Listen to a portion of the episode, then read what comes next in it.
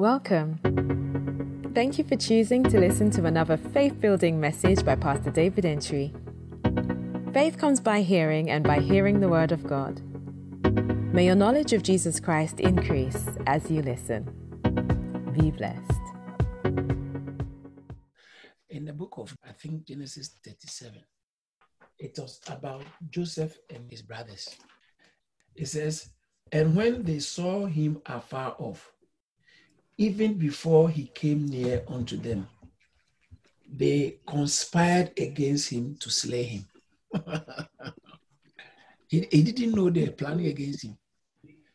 When they saw him afar off, even before he got near, they conspired to kill him.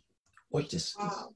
Verse 19 says that, and they said one to another, Behold, the dreamer is coming. This is the one we don't like.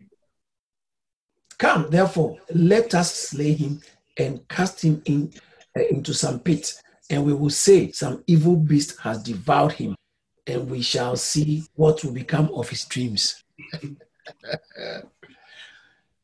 Your progress is annoying some people. Mm. The fact that things are working for you is actually bad news for somebody. Mm. Wow. Don't be deceived to think that everybody's happy for your progress. Everybody's happy you are now doing well as a Christian. Everybody's happy you're about to marry. Everybody's happy you are pregnant. No. Don't be deceived to think that everybody can be happy for you. Wow. Some people, your progress makes them look like failures. So they are not happy you are progressing, so you can stay at their level. When they saw him afar off, they said, Here comes the dreamer. And they con- before he got to them, they conspired to kill him. He didn't know they were conspiring to kill him. Is it possible that the one you are always talking to on the phone and sharing your breakthroughs with is the one who is conspiring? Wow. Is it is it possible that the one you once one day said, I can't do anything without you. You are my world. I love you. We are BFF. Wow, wow. Is it possible that they are the ones? Wow.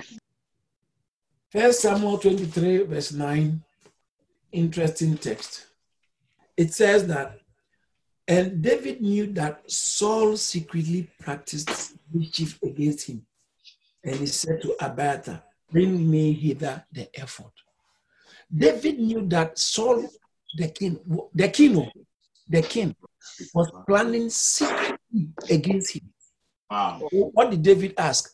He didn't ask for lawyers or security agents. He asked for, give me the ephod is what they use. You wear it to go into the presence of God to seek the face of God. We are going to use the fasting as our ephod. Give me the ephod so I can go before God because my enemy is plotting against me. Yes. Hmm. Lord, give me the ephod. He said, Abiathar the priest, pastor. So I'm the I- I'm Abiathar. You are David. Ask for the ephod, pastor. Lead me into prayer. Lead me into the presence of God. Mm. That's what it means. David said to Abiathar the priest, please just bring me the ephod so I can go to, into the presence of God and seek redress. Seek, um, let me show you another scripture. In the book of Psalm, Psalm 57, verse 6 says that they have prepared a net for my steps. Hey! Wow. soul, my soul is bowed down. It's like I'm even troubled. I'm worried. They have digged a pit for me into the midst thereof. They are falling themselves. Now that's a prayer topic. Anybody who digs a pit for you, oh Lord, deliver me and let them fall into it themselves. Amen. the woman who was caught in adultery in John chapter 8 from verse 5 and 6. They brought her not because they were looking for justice, hmm. they brought her to trap Jesus to see what he would say. So they've always been around. Enemies that will seek to trap you, they will conspire against you. They will hmm. team up with the others they know they don't like. Why? This happen actually. This happens normally uh, when somebody you fall out with a friend, then they go hmm. and befriend the other one who you fell out with. Then they will be, they will take selfies and put you on social media. Oh. Right. So this guy has gone to befriend my ex. to spite you. So we want to pray that Lord, let me not fall into the trap of my enemies. Save me, Lord. Help me. Where you know you went wrong, believe God for mercy. Mm. Mm. And anytime you are asking God for mercy, remember you are saying that God, I'm also willing to show mercy. No mercy. Yes. Yeah. Yeah. When you are asking God, God, I know I went wrong, forgive me. You are willing to also forgive the one who also went wrong against you. Because your own is forgiven. Now, Matthew chapter 18, they forgave him his own, but he went and threw the one who was owing him into prison. The masters will bring him back, throw him also into prison. Mm. Mm. So, for God to be able to forgive us, for God to be able to show us mercy, we must be willing to forgive others or we must be willing to show mercy. Blessed are the merciful, for they shall obtain mercy. Amen. Clear, it's in the Bible, very clear. Matthew chapter 5. Blessed are the merciful, for they shall obtain mercy. Amen. So, anytime you are asking for mercy, what you are saying is, Lord, I'm ready to show mercy. Mm. I want to pray that Lord have mercy on me, even where I've been wrong, where I've done things I shouldn't have done, said things I shouldn't have said. Lord, have mercy on me. Overturn the tables that the enemy wants to use against me. Prayer, everybody must always pray. Lord, lead me in the paths of righteousness. Yes. Lead me in the right paths. Amen. So I don't go where I'm not supposed to go. I Mm. don't say what I'm not supposed to say. I Mm. don't see what I'm not supposed to see. I don't hear what I'm not supposed to hear. And I don't do what I'm not supposed to do. Lead me, Lord.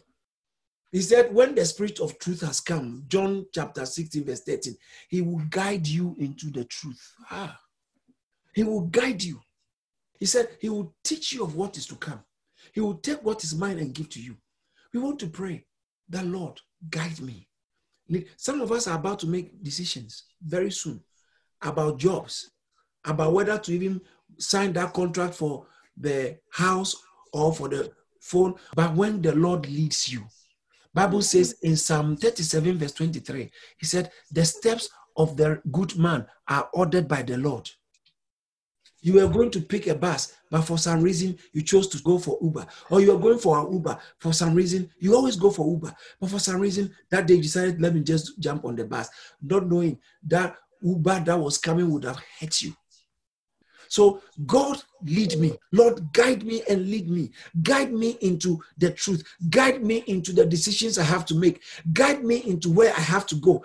Guide me away from trouble. Guide me away from traps. Guide me. You're about to make a decision about your career, about to make a decision about your studies, about to make a decision about your marriage. Many people are going to make major decisions. Why won't we pray that God lead me?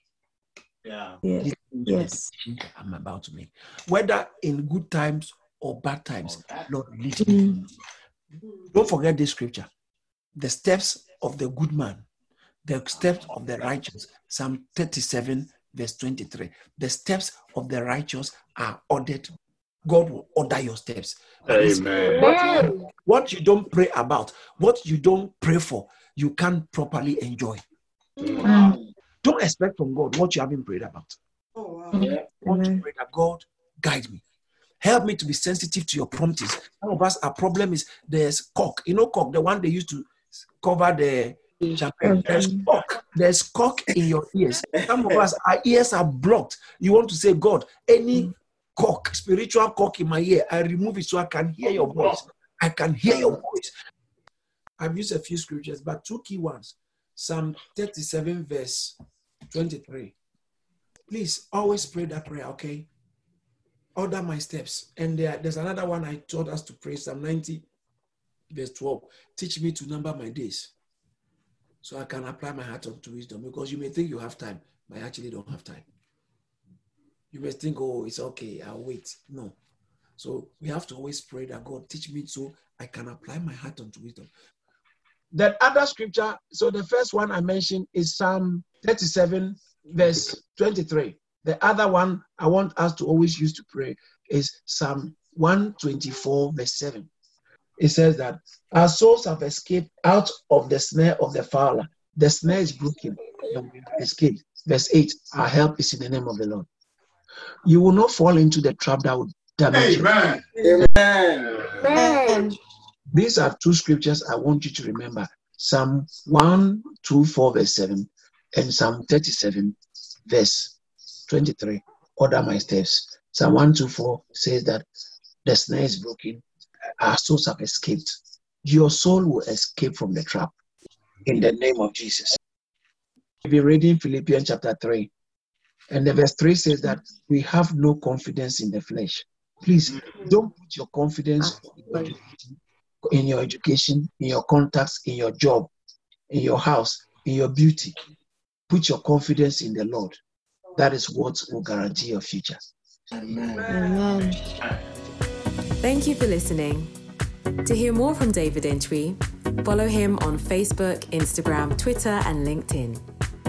Why don't you subscribe to our YouTube channel at Charis Church and subscribe to our podcast so you are always up to date? Be blessed.